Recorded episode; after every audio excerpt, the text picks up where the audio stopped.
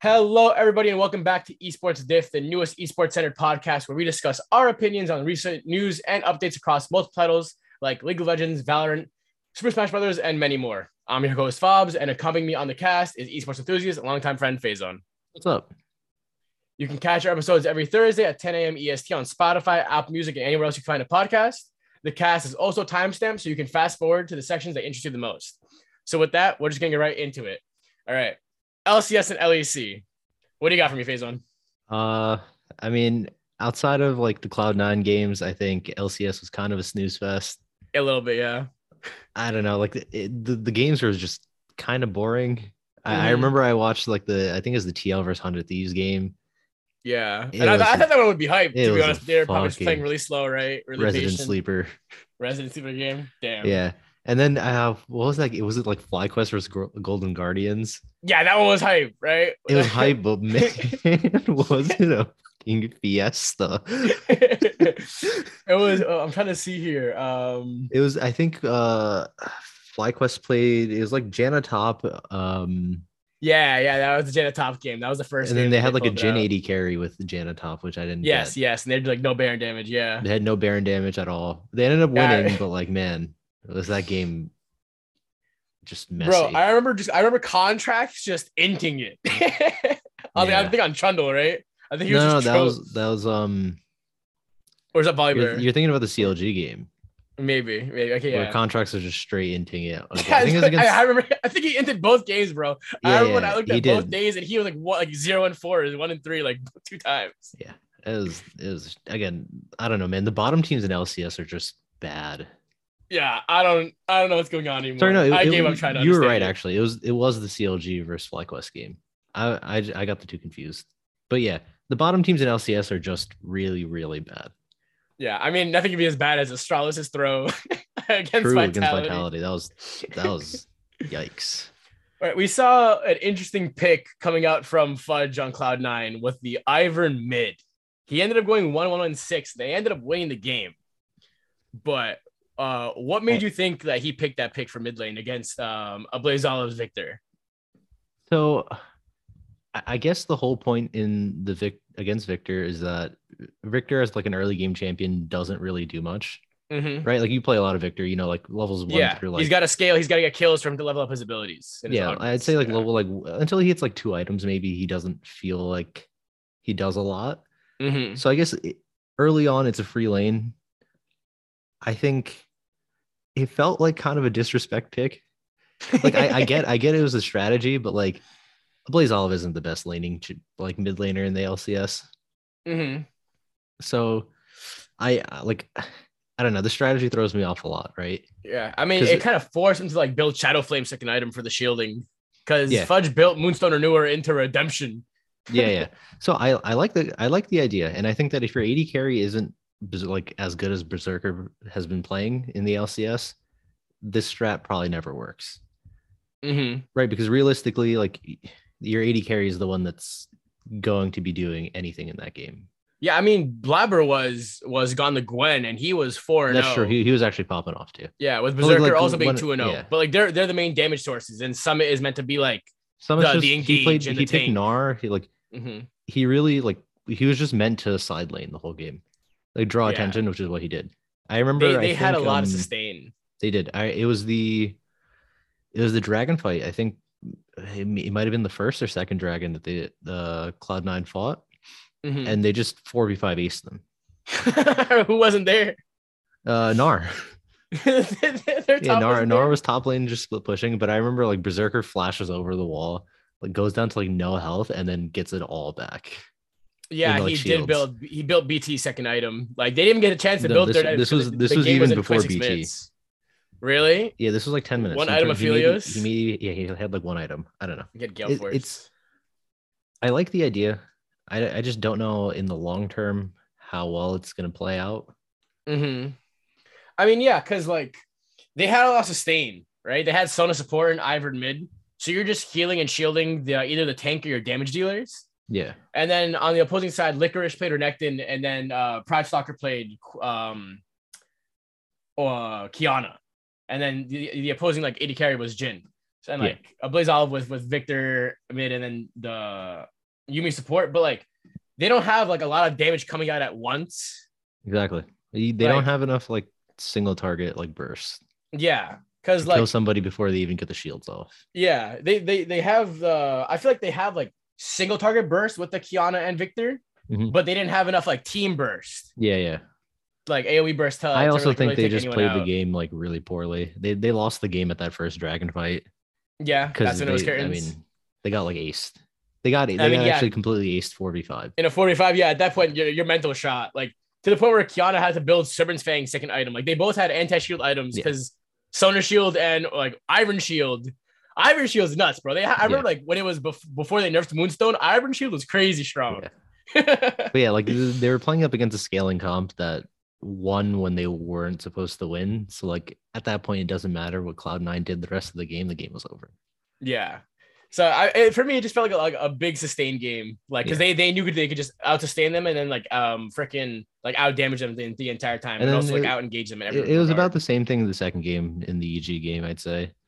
yeah. With with Fudge picking Soraka mid, that Yeah. was So that was I, nuts. I I was actually listening to uh, Euphoria earlier today, Mm-hmm. which is like the the LEC podcast, right? Yeah. They they had Perkz on, right? Who Mhm. you know is the mid laner for Vitality right now.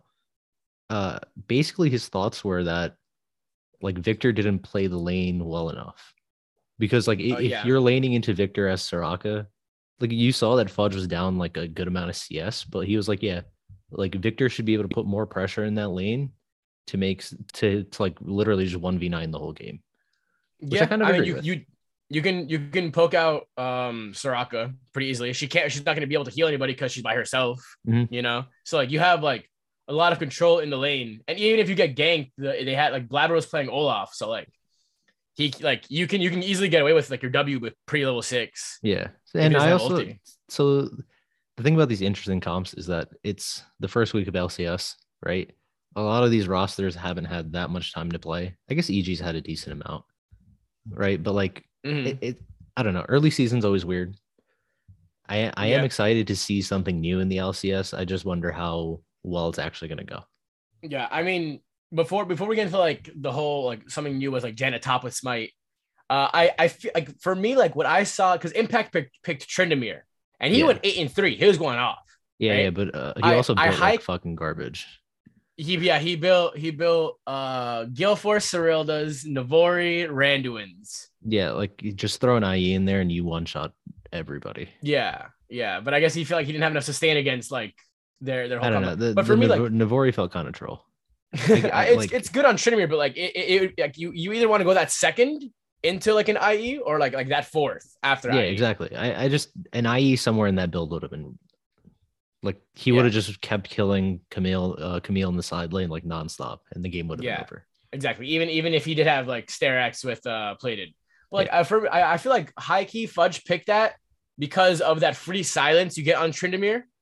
So that if, if they are ever in a team fight, they can ulti the Tryndamere before he uh they can silence the Tryndamere before the Tryndamere gets his ulti off. I think they picked Soraka before Tryndamere. I can't tell the the pick ban order on um this site. I, I'm I remember I remember Tryndamere being last pick. Okay. Yeah. That, that made- for me, it just like it just felt like a, like uh even though they picked even if they picked it first, it felt like it fit that option because a fr- Yeah. free silence on Tryndamere to me is huge. Yeah, but I don't think it was a, like I don't think anybody ever thought Impact would play Like, Tryndamere. That's not like his yeah. champion, you know. The intent, yeah, exactly. The last time we saw Tryndamere was Tryndamere was mid, Yeah. and that also was Im- yeah. Impact's never been like a, a Tryndamere or like carry player. Mhm. He can he can play them, but he's always usually playing for for like for the team.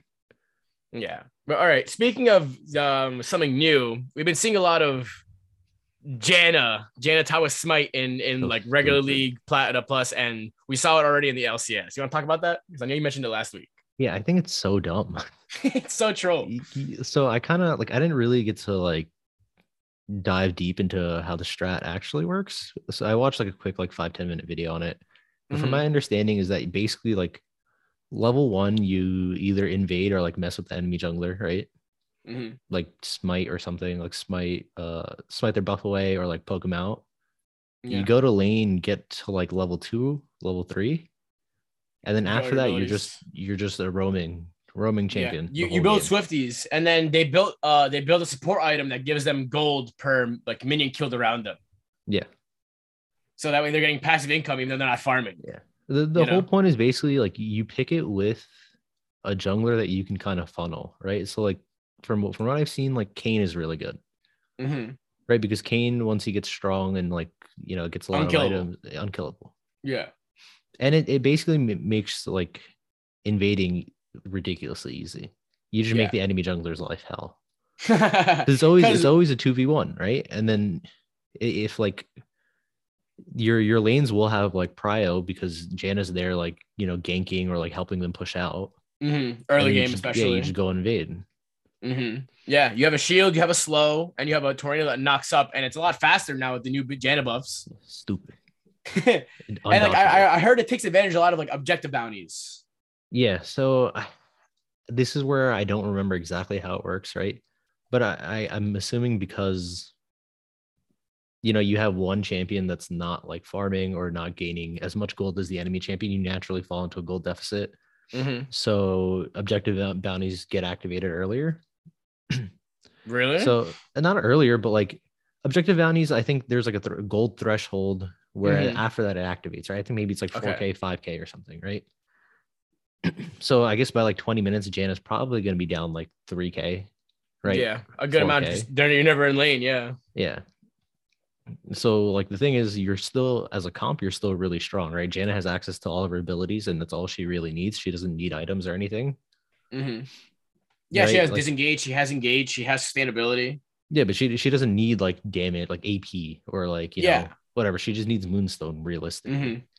hmm Right. yeah, and just keep your DPS alive. Yeah. So then Kind like, like- you're like you're naturally like still Ivern. very strong.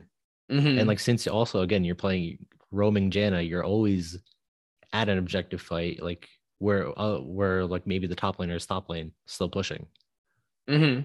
Right. So you're yeah, able to and you can't even you can't even then- TP to a to a minion or Yeah. anything until 14 minutes. Like that's what a lot of people are saying because like because of the TP changes. That's why like this is the meta we're seeing now. Well, because of the TP changes we're seeing this meta, it's really just because like you can't make a play as a top laner until 14 minutes Yeah, into the game. You can't do it anymore. Like you you're can't do you're anything until 14 minutes. it's a 14 minute farm fest top lane. It's just a snooze. It's just so lame. Just resident sleeper. By that time, the game's over. Uh, Most games are over by 14 minutes, right? Like, Mhm. Yeah, once you claim enough objectives, you have enough like of, of a lead. You have enough like uh, lane control or like jungle control, and like having that extra roamer, you you now have extra presence in your enemy's uh, your enemy's jungle. exactly. Like you can have your jungler try to like ward and control their like left side, and you control their Not bottom even that. side. You just you literally just steal all, all their camps. what- Even worse, yeah, that's why you bring the smite. I Literally, it's a dumb. It's a. It's so I like seeing innovation like that in league, but I I don't like the strategy. yeah. You think It Mm-hmm. it's unhealthy innovation? It is. Yeah, it's unhealthy Yeah. for the game. Yeah, I, I can agree. That it's just like when when people would like like um like roll swap. So like top like bot like the No, so 80 I- carry and bot would I, go I thought roll swap was kind of interesting, right? Mhm. But the the problem with roaming Janna, it's not the strat. It's not like the champion roaming, right? Mhm. The problem is that it's like bigger than that. It's that top lane is that worthless. Yeah, it's just not impactful. Yeah. Yeah, The fact that like Janna top with smite is more impactful to the game than a normal top laner. Yeah, than a regular top laner who's like a bruiser or like a Yeah. like an engage or or anything like that.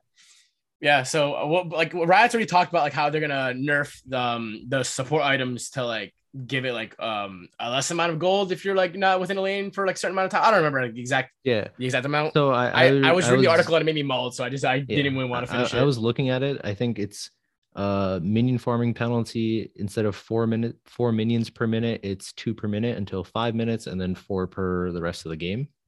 okay, so it kind of slows it down a little bit for early game. Yeah, uh, farming penalty is also more severe early. Uh, CS bounties now adjust based on number of income items on each team. Okay. Um, objective bounty gold leads are halved when you have two or more support items on a team. And then oh wow, okay. They changed the objective bounty linger from 15 seconds to five, Oh wow, that's like which I think is I think that's good because Yeah, I thought it was stupid that you can you could ace a team, right? Say you're fighting mid lane, Mhm. you ace a team in a like a random team fight. you get all the shutdowns, Yep. and then you can push tier one, tier two, and you Mhm. get the objective bounties from tier one, tier twos.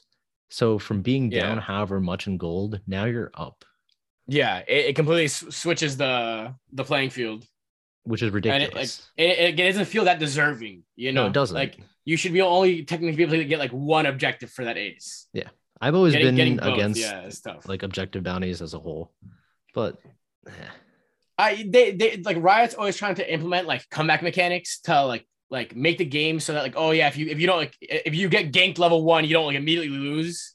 but I don't know, know? man. If you're getting stomped, you should just get stomped. Play better, But, play better the first like 20 minutes. I, I don't know.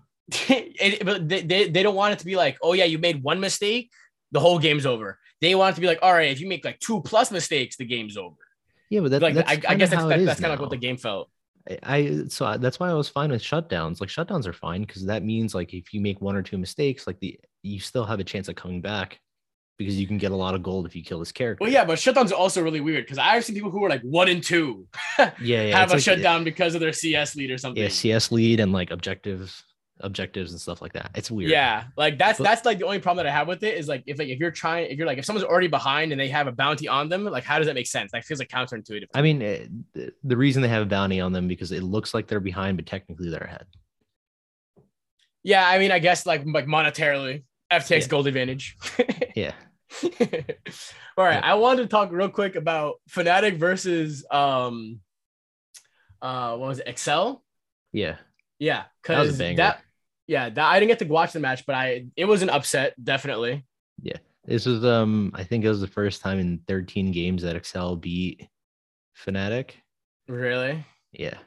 Yeah, I mean they had it looked, it looked they looked like they had they had a, a strong co- a strong comp, but Both teams had pretty good comps. Uh from what I remember about that game, Mikyx on Leona kind of really just smurfed it where mhm. every team fight he'd catch out Oriana before and like chain CC her before she could combo her ult. yeah, the Ori was one in five. She had the most kills. Yeah, Or Humanoid who's- did not have a good their- game. What, what was Fnatic's comp again? It was uh Gwen, Diego, Ori, Jhin, uh Rell. Rell, yeah. Okay, so or- Oriana would always just get bursted down before she could combo with Rell's engage, Mhm. and that game like it was just They- over at that point. Yeah, at that point, like the main point of Ori is is gone, and like now you just have Gwen and, Diego who are gonna do what? Like, who are good, but like your your whole wombo combo's gone. yeah, And Rell's kind of worthless without the Oriole for like backing her up. yeah, exactly. And then and then uh Astralis versus Vitality. What a fiesta, man. So sad. I I it was so funny because like like um I I think I was rewatching it right Yeah. because I, I missed the, uh, the uh, initial game and I saw earlier in the day that they were zero and nine, but in the game overlay it said zero and eight, and I'm like. And they're, they're winning the game, and I'm like, "There's no way they lose this, right? Like, I must be imagining something wrong. There's no way they lose. Yeah, there's no way They had like one fight mid, and then they just ended the game. yeah. And I was like, "Yeah, I don't know, man. The fucking they just it's like Astralis was winning and they forgot what to do in the game. They're like, They're we're like, "We winning so hard. What do we do? Exactly. That's They're what like, it felt like. gotten this far. oh no. Well, I mean, I, I'm rooting for them. I want them to win a game. It would have been hype if they beat Vital- uh, Vitality, but Yeah, I just remember Perkz on Oriana kind of smurfed it. Uh Carzzy played pretty well outside of his early game. Mhm. And then Alphari and Selfmade were straight fucking running it. I love it. I'm literally here for it. But all right, speaking of LAC, um, in an article written on Dot Esports by Pablo Suarez, sources say that LEC players are expected to return it next week, aka this week, to the live stage without an audience. Yeah, so I, I don't even think expected. I think it's like guaranteed now because I was watching Mhm. again. I was watching Euphoria.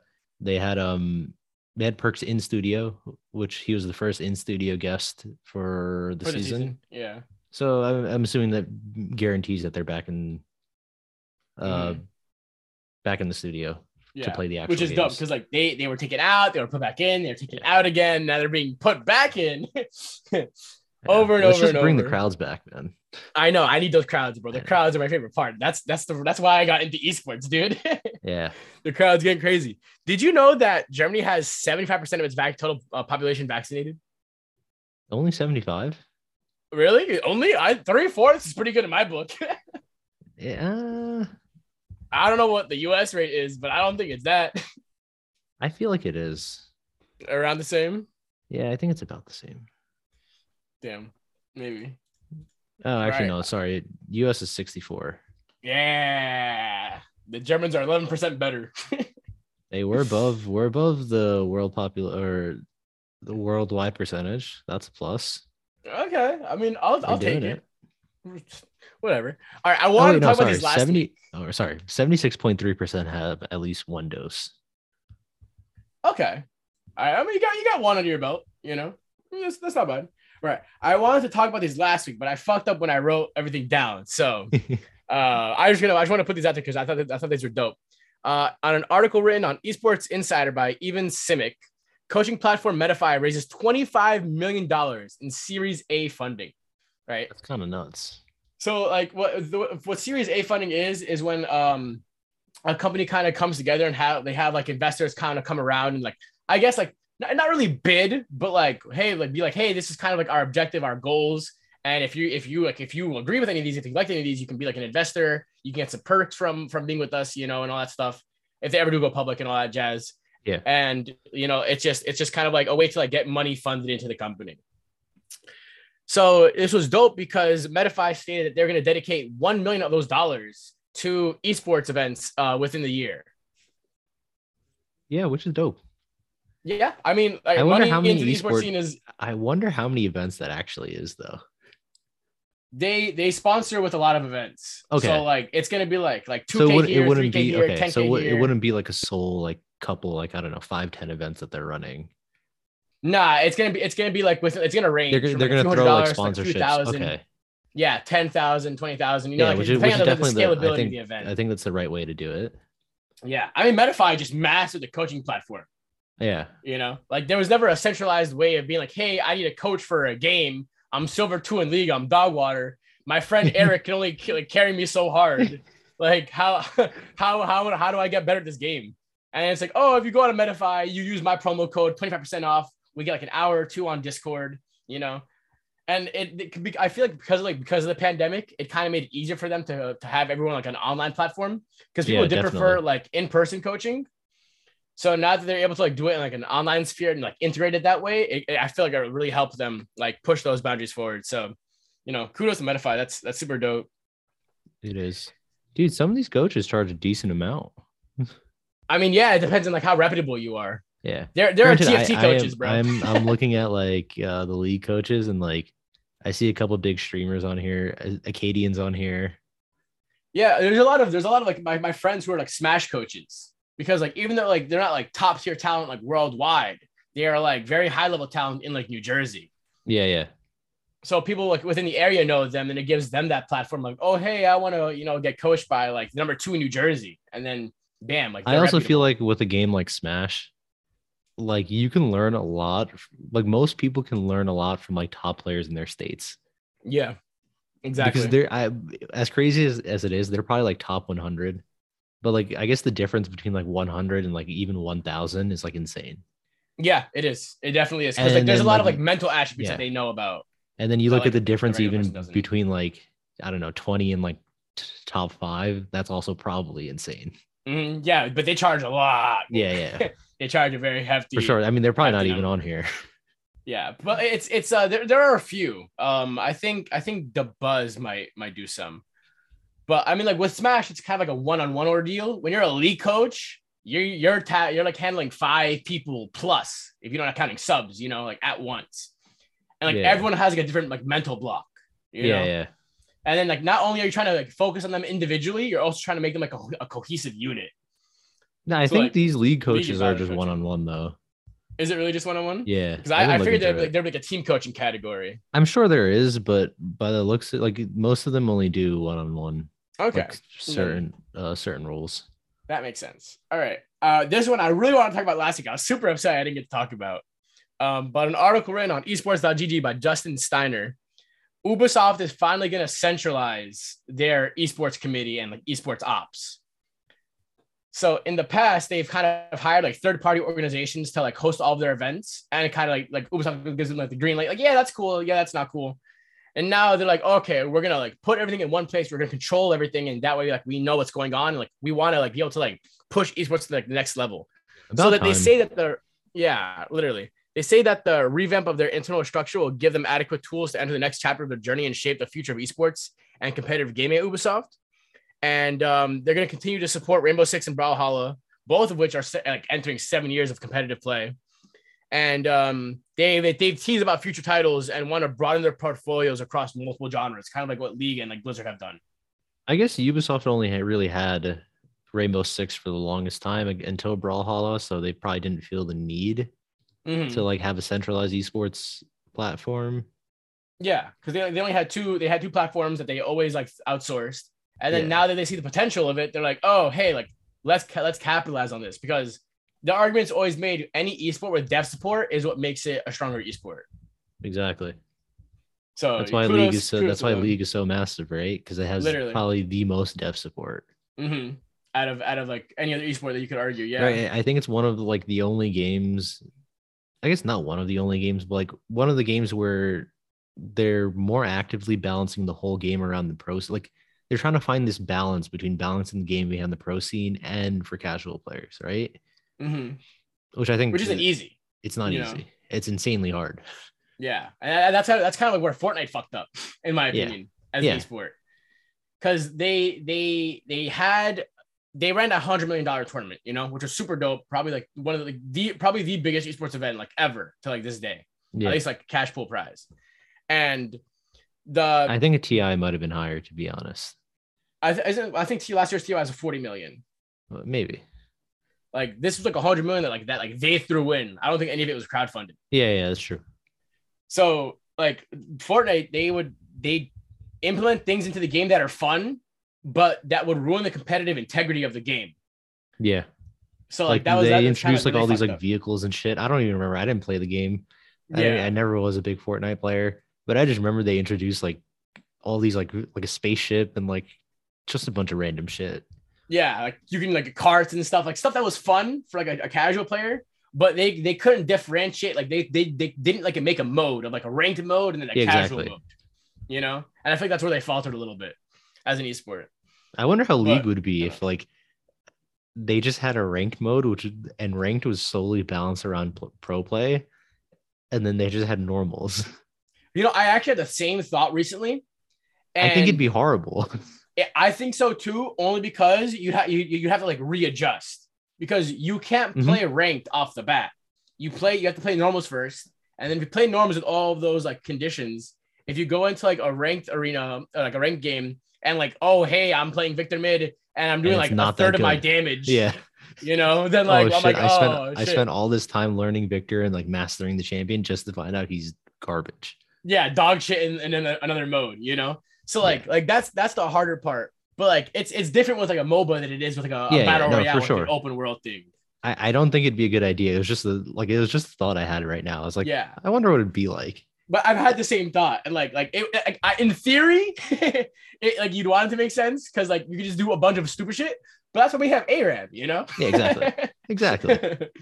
literally but all right so the next topic is Valorant everyone loves their VCT everyone wants to know what's going on I'm gonna give y'all if y'all haven't been able to keep up with VCT at all, I'm gonna give you guys a quick synopsis of what's been going on. And I got all this stuff by Dot Esports, uh, written by George uh, Geeds, and it talks about how teams have been informed of the 2022 NA VCT Challengers One groups.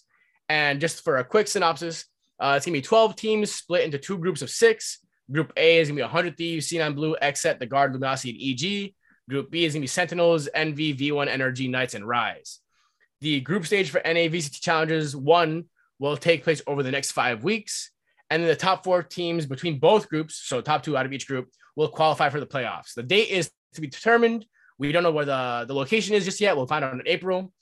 And groups like Sentinels, C9 Blue, NV, and 100 Thieves were directly invited to the event by Riot, which I think is dope. Like, you know, like, like F- FPS events are always interesting because like Yeah. some teams get like direct invites depending on like how they did last time. And then other teams had to fight for it. yeah, I mean, we we had this conversation last week. Uh, you know about you know the benefits and like downfalls of open circuits. Mhm. Again, probably not the best like in terms of like a business model. Yeah.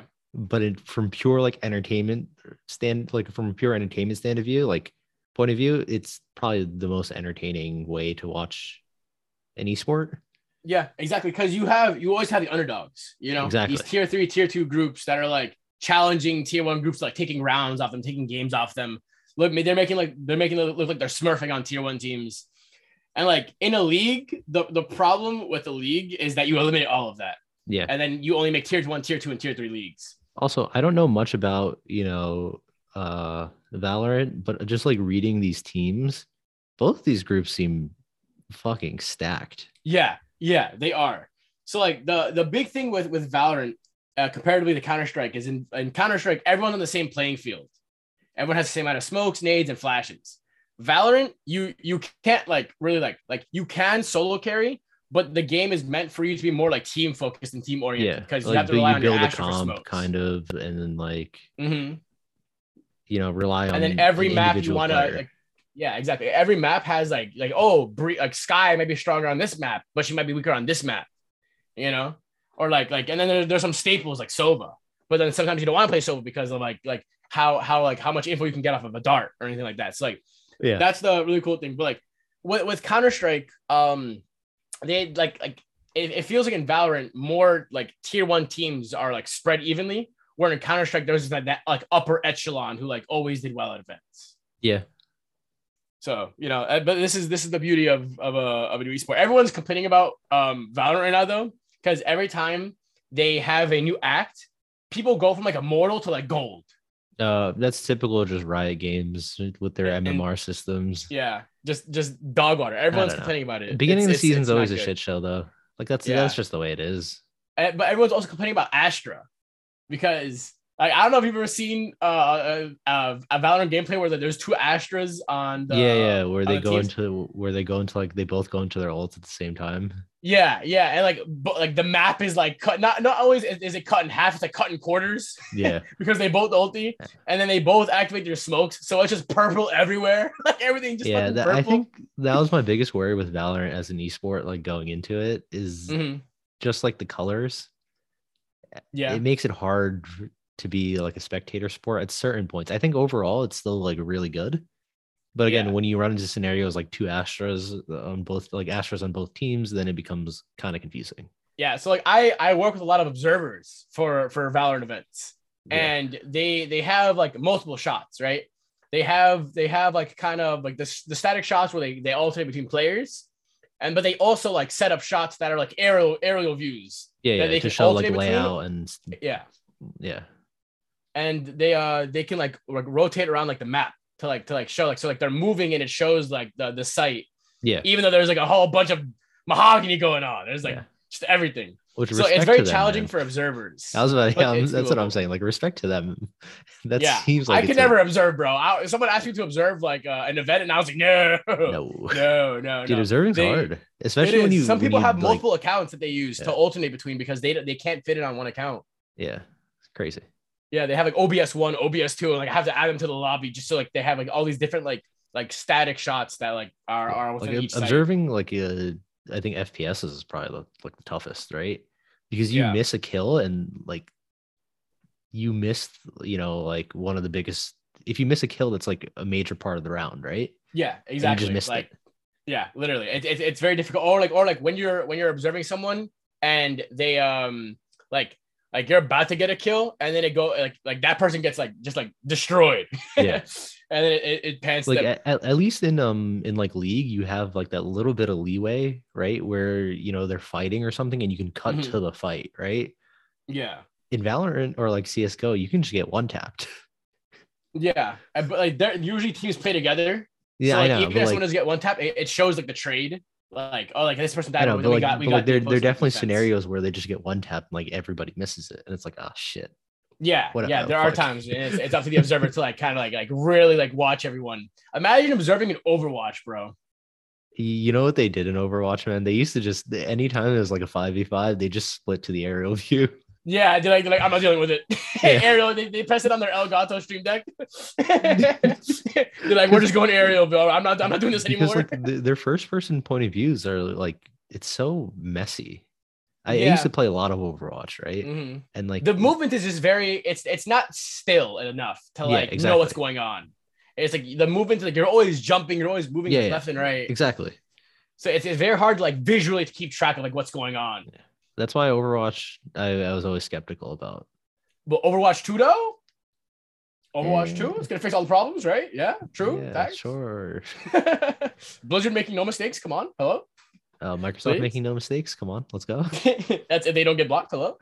Yeah, actually, fun. Uh, I actually saw an article today on the I think it was Dot Esports, where th- this is kind of just completely off topic, but since we brought up Microsoft and Blizzard, uh, they plan on keeping all of their big, um, like Activision plans on keeping all of their Mhm. big, big games like, Titles. titles, um, not at like on like PlayStation and whatever all the different platforms. Mm-hmm. That was Yeah, so they're they're just gonna because like they, yeah, they have to. that was Otherwise, was that, that deal is not going through. Yeah, yeah. FTC, the FTC was gonna be like, hmm, Hmm, Call of Duty only on Xbox. Hmm. something smells suspicious. Yeah, and then I saw this other article. Uh, I'm pretty sure it was also on Dot Esports that talked about how Sony was gonna pay one billion dollars in incentives to the current Bungie employees to to stay in the company and not leave. Huh. So they're paying like 3.6 for the acquisition, and they're paying one bill for like like with like incentives. Like, yes, please don't leave, please don't go, we need you. Because that's typically Yeah, what I- I guess when, they wanna like companies keep- merge. Yeah, they want to keep like the uh the Destiny dev team and all that stuff, right? Which yeah, they want to keep everyone like together because like they they know what's best for the game because they've been there. the because longest. Destiny has been like actually thriving. Yeah, yeah, it's, it's been doing really really well after the updates. All right, I'm talking about some more um, business stuff.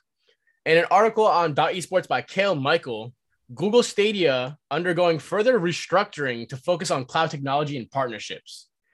So they're kind of like leaning away from like, oh yeah, we're just a cloud gaming platform. They're now trying to think of ways to like innovate their uh, their product with like third party um, companies like AT and T and Capcom to to give them like more leeway in like the gaming space. So yeah, so they they they deprioritize Stadia as a consumer platform. Um, Okay, this is gonna. What is Google Stadia? it's just you know um like Amazon Luna, like it's a it's um it's a cloud gaming software. Okay, So instead of like I've requiring like on a GPU or like a really strong computer to play a game, you would just use their um their server to play like titles and stuff. okay, Yeah. In theory, it sounds super dope. The problem with it is that the games that are on them are either like single player or Yeah. if they were like PvP, the the main complaint is like latency. Yeah, even yeah, if you don't have a good computer, you still need good internet. And the argument can be made if, if you can't afford a good computer, you can't really afford good internet. even if you have good internet, like the latency is still always going to be a problem, right? Because you're connecting to Google Stadia, right? And then from Mhm. that, you're connecting to the online multiplayer servers, right? So yeah, by but I, I, that, I, f- I, I, thi- I forget like where the servers are located. I think they try to like centralize them on the Stadia platform, but I don't know if they actually go on. yeah, the, but even then, dev by just by just like transferring, you know, like through uh, like a medium, you're still Mm-hmm. gonna like your latency is still gonna be kind of screwed. Yeah, and th- that's the point of, of Stadia and like Luna is they try to like minimize that latency with either like like patented hardwares that they have that like are, are intellectual properties for the company that like other companies don't really have access to. So Google being Google, they might have like some they might have like a, hardware server that is capable of minimizing that latency f- through whatever process. I don't know. I'm just a business guy, but this I'm, I that's my Yeah. assumption of like how they do it because I just think they were, they were they're a little too ahead of their time with this uh with this project. I mean, yeah. So like that, that's like the same thing. Like it, it came out and like you would think it'd be good, but a lot of people actually didn't like it because the titles that came out on it weren't really intriguing. Like if League of Legends came out on Stadia, it's a little more incentivizing because like it's free to play and you don't have even though like, even though League can run on a toaster, like you don't have to worry about your computer. Like you can run it on a Mac at that point. You can you can play it on your phone even. Yeah, exactly. You know, like that like that was the idea of it. You could play on a Samsung fridge if you really wanted to Uh, you know but yeah so like now they're because like like you mentioned like like you're they're ahead of their time they like they realize that the consumer base isn't there yet even though we have all of these like hardware and um like uh, semiconductor shortages Like you would think people would kind of like turn to this stuff, but it's just it's just like the the, It's the demand isn't there yet, just- even though it sounds I mean, awesome. I feel like the demand is there. It's just- I also just feel like this wasn't very well marketed. Stadia, Yeah, I don't like. I've legitimately never heard of it until today. I, and yeah, I mean you're also very like well well well equipped into the space, so I'm actually surprised you haven't heard of it. yeah, I don't- I've never- I've never, like, Amazon even Luna, ran into days it. ago. I- Huh? like I've never re- even like ran into it like an ad or anything for it. You know, Mhm. which is like super surprising.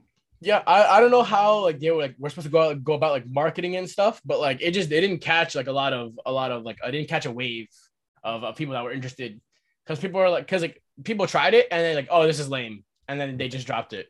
So like nobody I think that's also the it. problem when you have like a product that isn't like perfectly polished at first release. Mhm. Yeah, Like- they only had a handful of titles in there, and those Yeah. titles weren't really like fun so to play. like the, they're the like, people would I- that were like really interested in it were the first people to like you know try it out Mhm. and then it didn't like live up to their standards so they just kind of dropped it right that's, yeah, that's just yeah, the way it goes That's exactly what happened. And then now they're turning to more things where they're they're they've led multiple deals with like AT and T and Capcom, where like they're allowing games to be played on web browsers and to like run demos on like Google's own website. yeah So if you want to play a game demo, you don't have to download it or anything. You could play it on Google's web browser, and like the latency is like minimal if it is like if it is like an internet required game. that's actually so cool yeah so like that's that's the that's what they're trying to like aim more towards with with this product now instead of just like regular like titles yeah all right so i also mentioned the scarcity of hardware and semiconductors because of the pandemic with supply chain shortages and issues yeah you know i want a 3070 i'm sure you guys want a 3070 you guys want your Ryzen's, you know, your processors. I'm still rocking my Intel like i5 or i7. I don't even know anymore, bro. I feel like a caveman.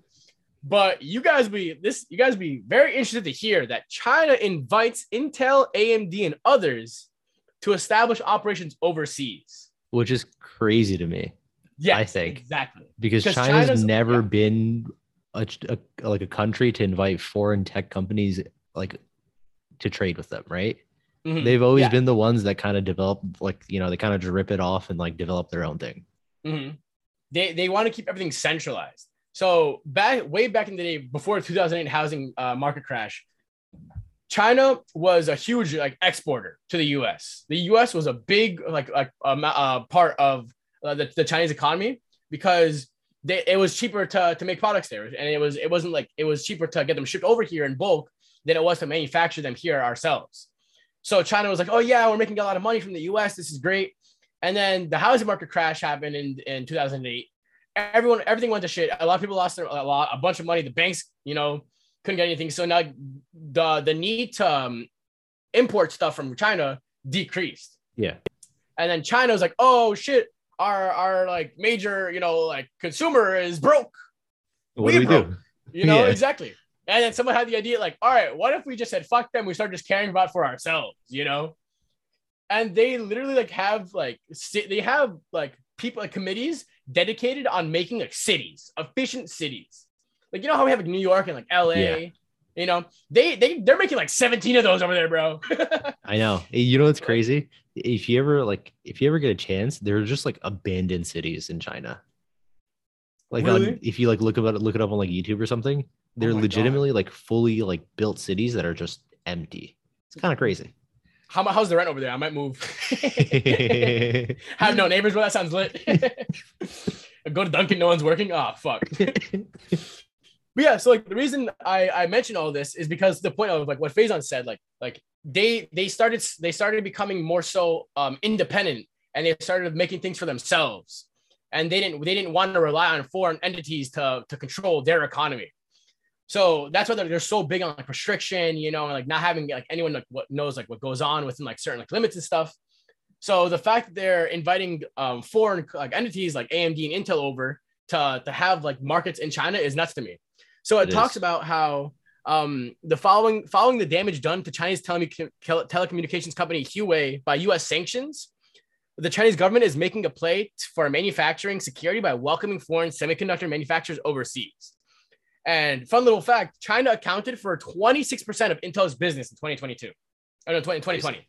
So like two years ago, almost Twenty two years ago. percent Yeah, is insane. 25. That's one fourth of their profits. right? And Intel is business. a massive company. Yeah. Now now they're under like a lot of like heat because AMD is like really stepping it up. Like Yeah, I think I, I I I think they're they're, like both of their um, market prices uh, in the US are very close, but I think AMD's uh, higher now. If I haven't looked at Intel in a while. But yeah, and like you know, it, I doubt Intel and AMD are gonna say no. You know, Yeah, like, exactly. like it's it's like it's like one of their largest markets, so of course they're gonna say yes. It just, it was just shocking to me that they you know that China was the one to be like, oh hey yeah, come on over, you know we can hang out, we can talk, we can be friends. So, like, you know- Th- this whole chip shortage thing is kind of just crazy to me, man.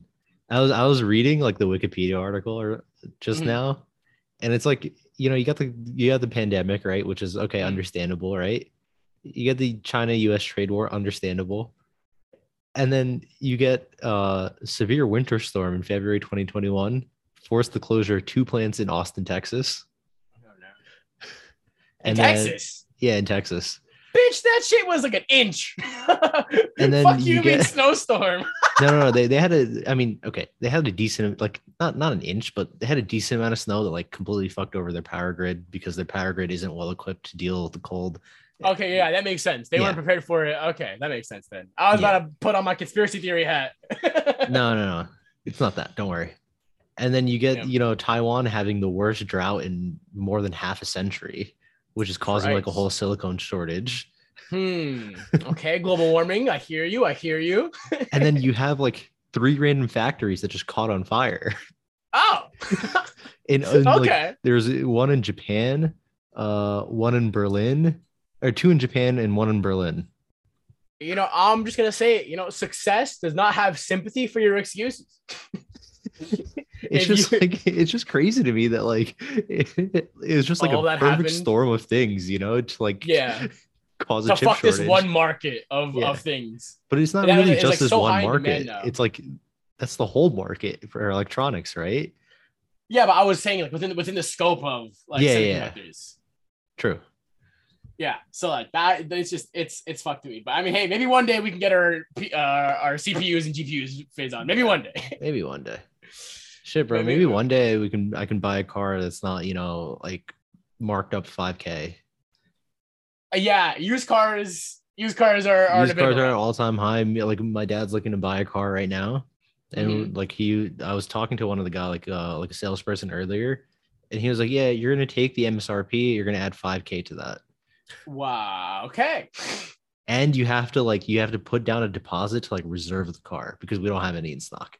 What the fuck? Nah, Like, like me. bro, their, their inventory is so low. He was telling me, he was like, "Yeah, we went from selling like 400 cars a month to 40." Oh my god! Just because the the demand was high at some point, but now like the yeah, but like is the- low. they yeah they don't have enough Right. cars to sell. Yeah. Yeah. Oh my god. Because everyone nobody can afford a new car. yeah. Everyone. And he was like, yeah, even if you put like a deposit down, you you'll have to wait probably like two weeks. And you're, you're like, you're like, bro, I need this car ASAP. Fuck you, mean? Yeah, and it's just like that's that's just crazy to me, man. yeah. so I- crazy. yeah. This is this is the world we live in now, guys. But all right, in in lighter news, um, some Counter Strike news. Oh baby, everyone loves their Counter Strike. Uh, according to Dot Esports in an article written by Mateusz Miter, Blast expands its media rights to 130 territories and set to broadcast in 25 languages in 2022. which is great. I think that's always great.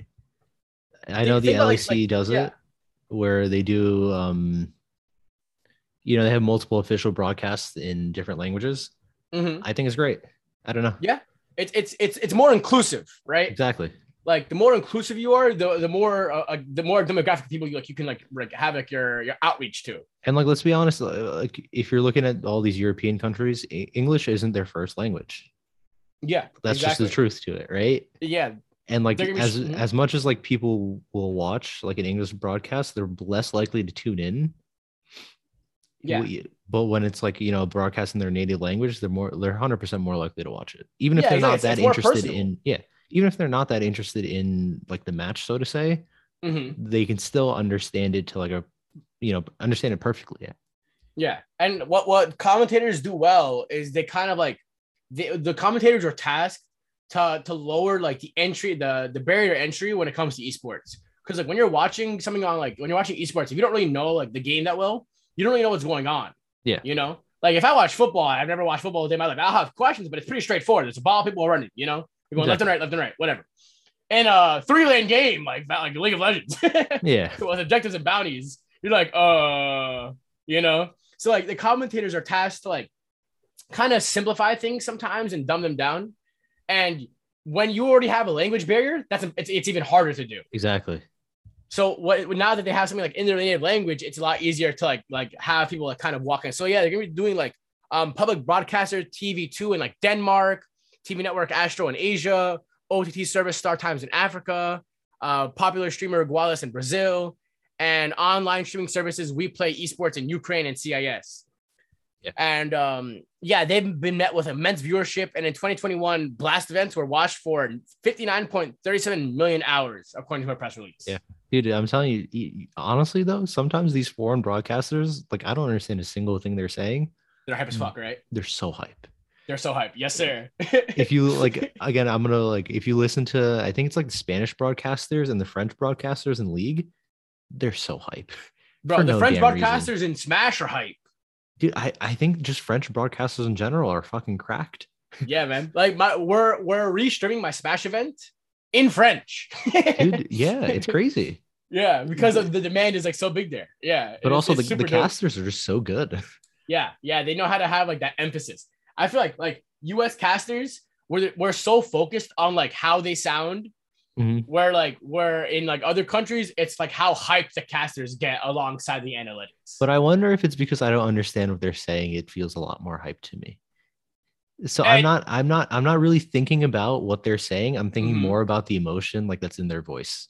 yeah, but like like like Because like English casters get hyped and Mhm. like if it's not like a very hype moment, I I won't feel as hyped as I would if somebody else is saying it. If somebody in a different language is saying it because I can understand what the English caster is saying. And like Mhm. that's all that's running through my head. Yeah. I that, that I, I guess that kind of makes sense because like to me for for like like LEC and LCS and all those high broadcasters like or like um commentators are like freak and like medic Yeah. right you know but like even when I watch like other streams I feel like they're more hype than freaking medic like they're louder you know and like like like I'll never forget when um that double it video years ago Yeah, on yeah. that, uh, Look at the Korean broadcasters. the Korean broadcast that was so good. Like, they, they made it so hype to watch. Like, you know, they, they, they just drag it out. But yeah, it's super awesome to see that Blast is going to be able to be doing that stuff for Counter Strike and have it like more, more, more like a broader like um bandwidth of people who like actually like want to engage the thing, engage the the show now. It's like it's in their language. Yeah. I think again, it's just it's a great idea. Yeah, definitely. Nothing and speaking of great it. ideas, all right. Uh, in an article on Esports Insider by Ivan Simic, FaZe Clan announces NFL collaboration ahead of the Super Bowl. Faizan, and you love football. I love football. I don't think it's kind of weird, right? Because wasn't FaZe Clan involved in a massive like crypto scandal? Two of their like um content creators were, but like it's one of those Okay, things where like like yeah, it wasn't like FaZe Clan. I don't think it was FaZe Clan themselves. I think it was two people who were, were like well in FaZe Clan, but like aren't like stakeholders. Okay. I Yeah, wouldn't be They were surprised. if stakeholders it for was different a lot of stories. FaZe Clan. Clan's getting canceled. Yeah. Huh? I was like, I wouldn't be surprised if it was a lot of FaZe Clan. It was just. I mean, bro, they're coming from. Call of Duty, bro. I'm sorry. If you're a Call of Duty fan and you're listening to this, like that Sucks. esport is something else, bro. Yeah, yeah, I, I, that's, I don't, I uh, don't want to put shame on it, but This, this makes the most sense to me. I think that FaZe Clan has the most crossover out of any esport org with the Mhm. NFL. yeah, they they already partnered with them in 2019, Yeah. where they worked on activations like around like the NFL draft. yeah, I'm not surprised. This Yeah. uh, this was like a no brainer, I'd say. Because like at the same time, it's a win-win for both of them. Yeah, Because exactly. the NFL wants to appeal to more people in esports because, like, believe it or not, a lot of these sports um, companies are losing out on the younger demographic of people because the younger demographic are more interested in esports and gaming than they are in actual sports. Yep. So now they're trying to figure out ways to like, oh hey, how do we get into that community? But at the same Yeah, time, you- you bring Clan taps in- into the sports scene. Yeah, you bring in, you know, like an org that fill that's just known kind of in both, Mhm. which is FaZe Clan. Like FaZe Clan started off, you know, Call of Duty. A lot of people that play Call of Duty probably also watch sports. And like over the Yeah. years, they've branched into more than just COD org. So like they have more than COD fans. So Mhm. now you have like a little bit of both, right? You have the Call of Duty fans that follow FaZe and follow the NFL, and you have the FaZe fans that probably don't really know much about the NFL, but they know the creators on FaZe Clan. So like they'll they'll probably tune in. yeah, exactly to, to support it and be like, oh yeah, what, what's going on, you know? And it Yeah. gives them that that like um that step that that stone. So it's just it's super dope. Yeah, they're gonna incorporate FaZe Clan talent ambassadors into um co-branded content and events, which is which is super dope. And um if I'm reading everything here, yeah, they're gonna host a content activation such as like flag football between FaZe Clan members and NFL talent. Yeah, which Bro. is cool. I they're they're gonna get rolled, bro. Bro, These the are teams sweaty be Call of. Duty players. It, it better be like I was like the teams better be like you know three NFL players and then like two NFL players. Or no, bro. like I want to watch. I want to watch FaZe Clan get rocked. I want to watch them get like bulldozed down, bro, in flag football. They had to water it down in flag. They did. They couldn't do tackle, bro. They'd kill them. Yeah, no, for sure. It, it literally wouldn't be. It wouldn't be close. But yeah, it's it's super dope. And then this partnership is just building off of the last one, which is which is awesome to me. So you know, I want to see more more uh, crossover activations like this, and I'm excited to see Which like they they also definitely would have probably done it last year as well if it wasn't for COVID, right? Yeah, yeah, eight and 2020. So Yeah. the last time they did this was like three years ago, technically. Yeah, last that's Super true. Wait, wait, which sucks. All right, I know you wanted to talk about one last thing, and I'll let you take the floor on that. Yeah, uh, the last thing I wanted to talk about was Champions Queue, which is for League. They introduced this. Um, it's basically a pro player only server, not Mhm. pro player only actually. So it's all all all the LCS players, all the LCS Academy players, all like the Latin American League players, and I think like the, a couple invite onlys. But it's Mhm. basically uh, a server based in LA for these players to play solo queue on like 20 ping Yeah. compared to like the 60 that they were playing on earlier, hmm which is I think it's great. I think leagues LCS has needed this for a while to kind of, you know, we've always Bridge been the gap. fourth. We've always been the fourth best. Like that's just always what it's been. hmm Maybe this pushes up into three. Maybe not. Who knows? I still Mhm. think China and Korea is always going to be ahead just because of like the sheer amount of talent that's in that league in those leagues. Because the player pool is just fucking massive. Yeah. But I think this idea is really really cool. Also, Yeah. it's um, they have a prize pool of 400k. Four hundred thousand. Yeah. Shit. So it's, I think I don't remember exactly. I think it's like they split it in bet- into like three seasons and like seven splits. So like may, maybe like first place on every season gets like 60k or something. Okay. Okay. And then like they they like, you know, obviously I guess like top 10 gets some kind of monetary reward. hmm But I I don't know. I think it's really cool. I Yeah. It'll help any solo queue. Not really help actually it'll make any solo solo queue as a whole worse, but it'll make NA as like an east or as a As a region. a- as a region competing in Mhm. like you know out internationally probably better yeah. It like just launched a few days ago, if I'm not mistaken. yeah it just I- launched yeah. i think the seventh Yeah, two days ago, literally. yeah While we're recording this on the. but it's also really cool because they have like you could see like the match history online like i don't yeah, know they I- made everything like centralized and like easy to watch. It's not, it's not, it's not scattered. It's like in one place. yeah Yeah. For from my understanding, it was kind of like to to give like aspiring pros like a roadmap, like the ability to like level up their own skills. People who are like serious about becoming like pros. yeah but uh, and, like, it's also able to, just like go against people who are like really good. yeah it's also just better practice for Mhm. like professional players Yeah, because instead of having to go into like or solo queue. Instead of waiting like 30 minutes for solo queue and then you know you get like a one trick that's not playing his one trick so the game's already lost it doesn't really matter. Your mental's already boomed like eh, before you even get load into the game. Hmm is you know at least now you know that like you're playing with other professional players nobody's really going to troll right? And if they do troll like it's not going to be the pro I'm it's not going to be the pro players that are trolling for sure Yeah, and then so it's like invite only if the invite only troll they're just kicked out yeah, they're revoked. Yeah, what are you gonna do about it? Literally. yeah Yeah, I, I think that's super dope because like I remember when it came to like league rankings, they had they had Diamond, Masters, and a Challenger. Yeah. Right. There's there's a there's another one, right? Is yeah, it yeah, Grandmaster? Uh, Diamond, Masters, Grandmasters, and then Challenger. Yeah. So I like I make this comparison because like like Challenger is LCS, right? Yeah. And then like Diamond and Masters solo queue. Yeah. I feel like this championship queue that they that they um this activation that just they just created is kind of like Grandmaster, where like like this is the in between between trolls and gods, and you want to like- get to the next point.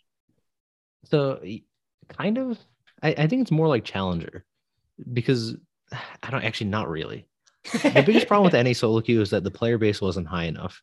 So you didn't have enough like challenger players playing at the same time for it to be like Mhm. a full challenger lobby.